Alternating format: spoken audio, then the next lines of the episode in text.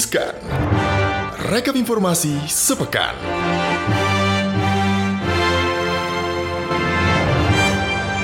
Selamat pagi, selamat siang, selamat sore, selamat malam Sobat Cuan. Halo Sobat Cuan, apa kabar semuanya? Semoga sehat-sehat selalu ya. Amin. Udah jelang lebaran nih Kak? Iya bener, Hamin berapa ya? Aduh. Masih semingguan lagi lah ya. Kira. Iya, Enggak, enggak sih, enggak, enggak, empat tinggal atau hitungan lima hari, Iya deh. bener, bener, bener. Menurut gua iya bener, empat hari deh. Karena ini kan hari Jumat di tanggal 7 Mei 2021. Riskan, rekap informasi sepekan kembali hadir menyapa Anda. Gue Gibran. Gue Angel bakal ngasih tetap nih informasi-informasi yang menarik selama sepekan ini. Jadi yang buat ketinggalan berita-berita terupdate selama seminggu ini mengenai berita bisnis ekonomi, ayo merapat kita dengarkan ada apa aja nih yang udah disiapkan di segmen Riskan kali ini. Betul Yang banget pertama nih. ada apa, Kak Gibran? Yang pertama nih ada deretan bansos dari Pak Jokowi yang akan cair di bulan Mei. Wuhui, bansos, bantuan sosial ya. Betul. Walaupun kadang isinya ya gitulah gitu Yang kan. ada ya udah you know what I mean gitu kan. Jadi pemerintah mengumumkan akan mempercepat pencairan berbagai bantuan sosial atau bansos pada bulan Mei. Bansos yang dicairkan berdekatan dengan penyaluran tunjangan hari raya THR ini bertujuan untuk menggenjot daya beli masyarakat dan juga konsumsi rumah tangga atau konsumsi masyarakat saat lebaran. Berbagai bansos yang akan dipercepat penyalurannya, yakni apa aja? Yang pertama itu adalah BLT UMKM. Jadi pemerintah ini sudah memastikan akan kembali melanjutkan program bantuan Presiden Produktif Usaha Mikro atau BPUM alias BLT UMKM dengan besaran 1,2 juta rupiah yang akan ditransfer langsung ke rekening penerima. Nah, bantuan ini Gibran diberikan kepada para pelaku usaha mikro yang belum pernah menerima dana BPUM atau telah menerima dana BPUM pada tahun fiskal sebelumnya. Nah, ingat itu bantuan untuk usaha mikro produktif, bukan konsumtif, saudara-saudara sebangsa setanah air. Bedakan ya. Benar, jadi bukan B BKUM, bantuan konsumtif usaha mikro, bukan bantuan produktif. produktif. Jadi, harus setelah dikasih harus produktif ya benar. kan? 1,2 juta itu harus dipakai diputar tuh otaknya entah mau di usaha apa gitu ya yang jelas usahanya halal Betul. nggak haram ya Betul.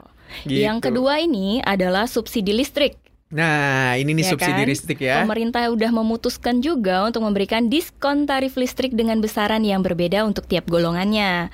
Nah, kebijakan ini itu berlaku sejak periode April sampai Juni 2021 mendatang. Mhm. Catat nih, buat pelanggan dengan daya 450 volt ampere seperti rumah tangga, bisnis dan industri kecil, ini mendapatkan diskon tarif listrik sebesar 50% dengan maksimal penggunaan 720 jam nyala. wow Sementara bagi pelanggan golongan rumah tangga dengan daya 900 volt ampere bersubsidi diberikan diskon sebesar 25% dengan maksimal penggunaan 720 jam nyala. Mhm. Selain itu, pelanggan industri, bisnis dan sosial juga akan mendapatkan pembebasan biaya atau abudemen serta pembebasan ketentuan rekening minimum sebesar 50%. Sebenarnya cakep nih kalau dapat bantuan eh, produktif usaha mikro 1,2 juta terus dapat juga subsidi listrik, Listrik. nih. Jadi Anda bisa jual es, iya kan?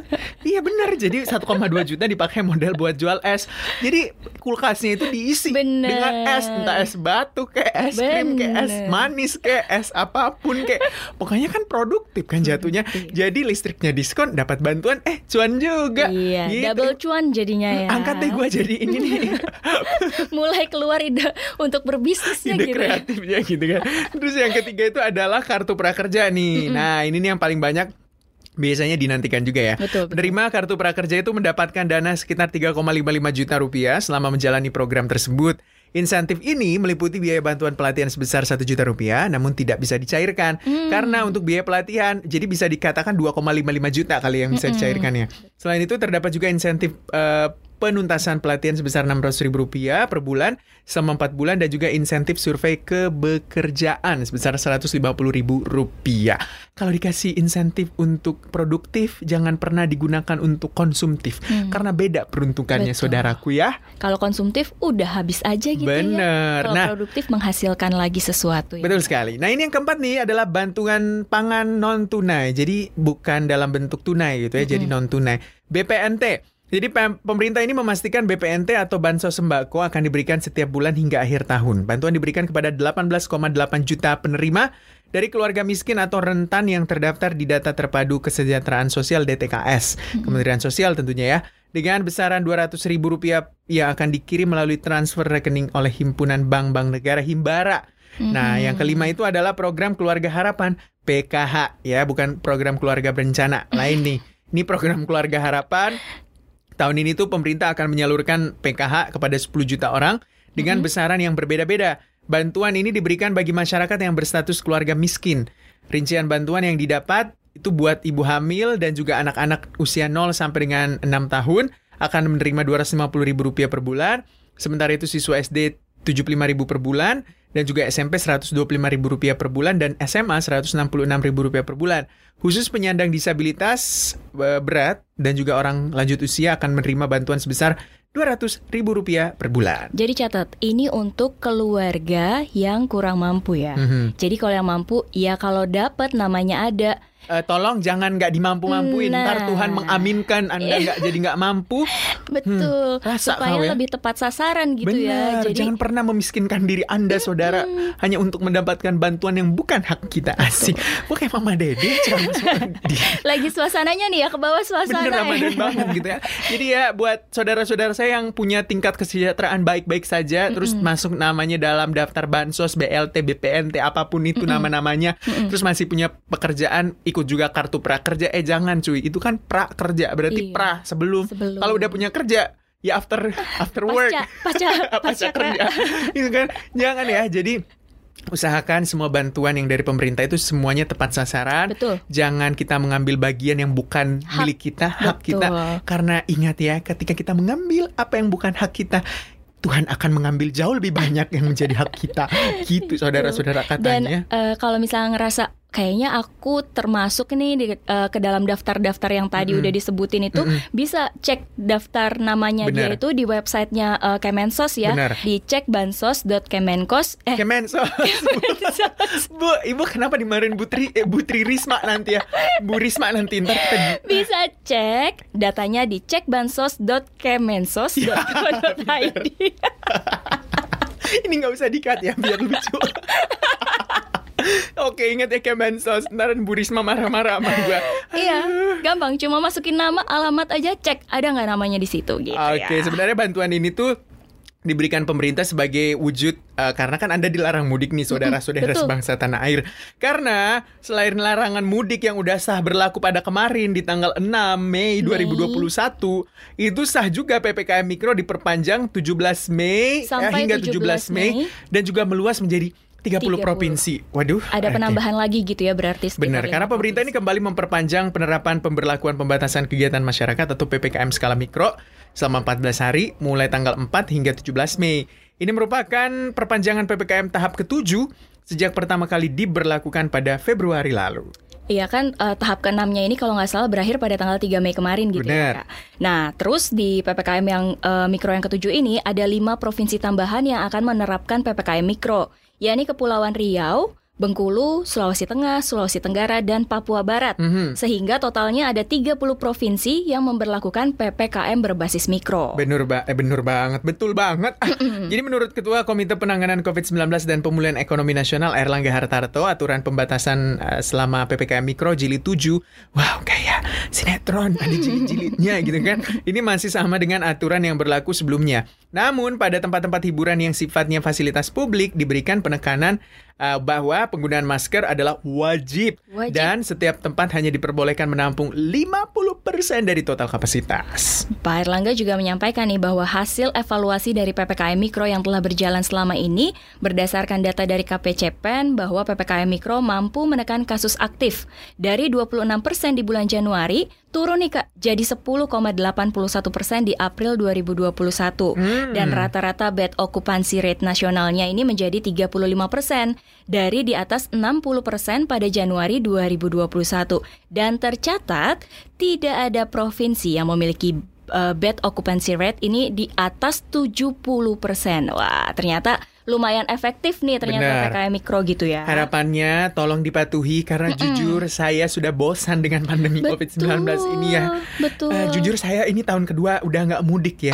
Jadi kalau Anda mengatakan rindu dengan saudara, saya jauh lebih rindu dengan saudara saya. Kita semua rindu gitu kan.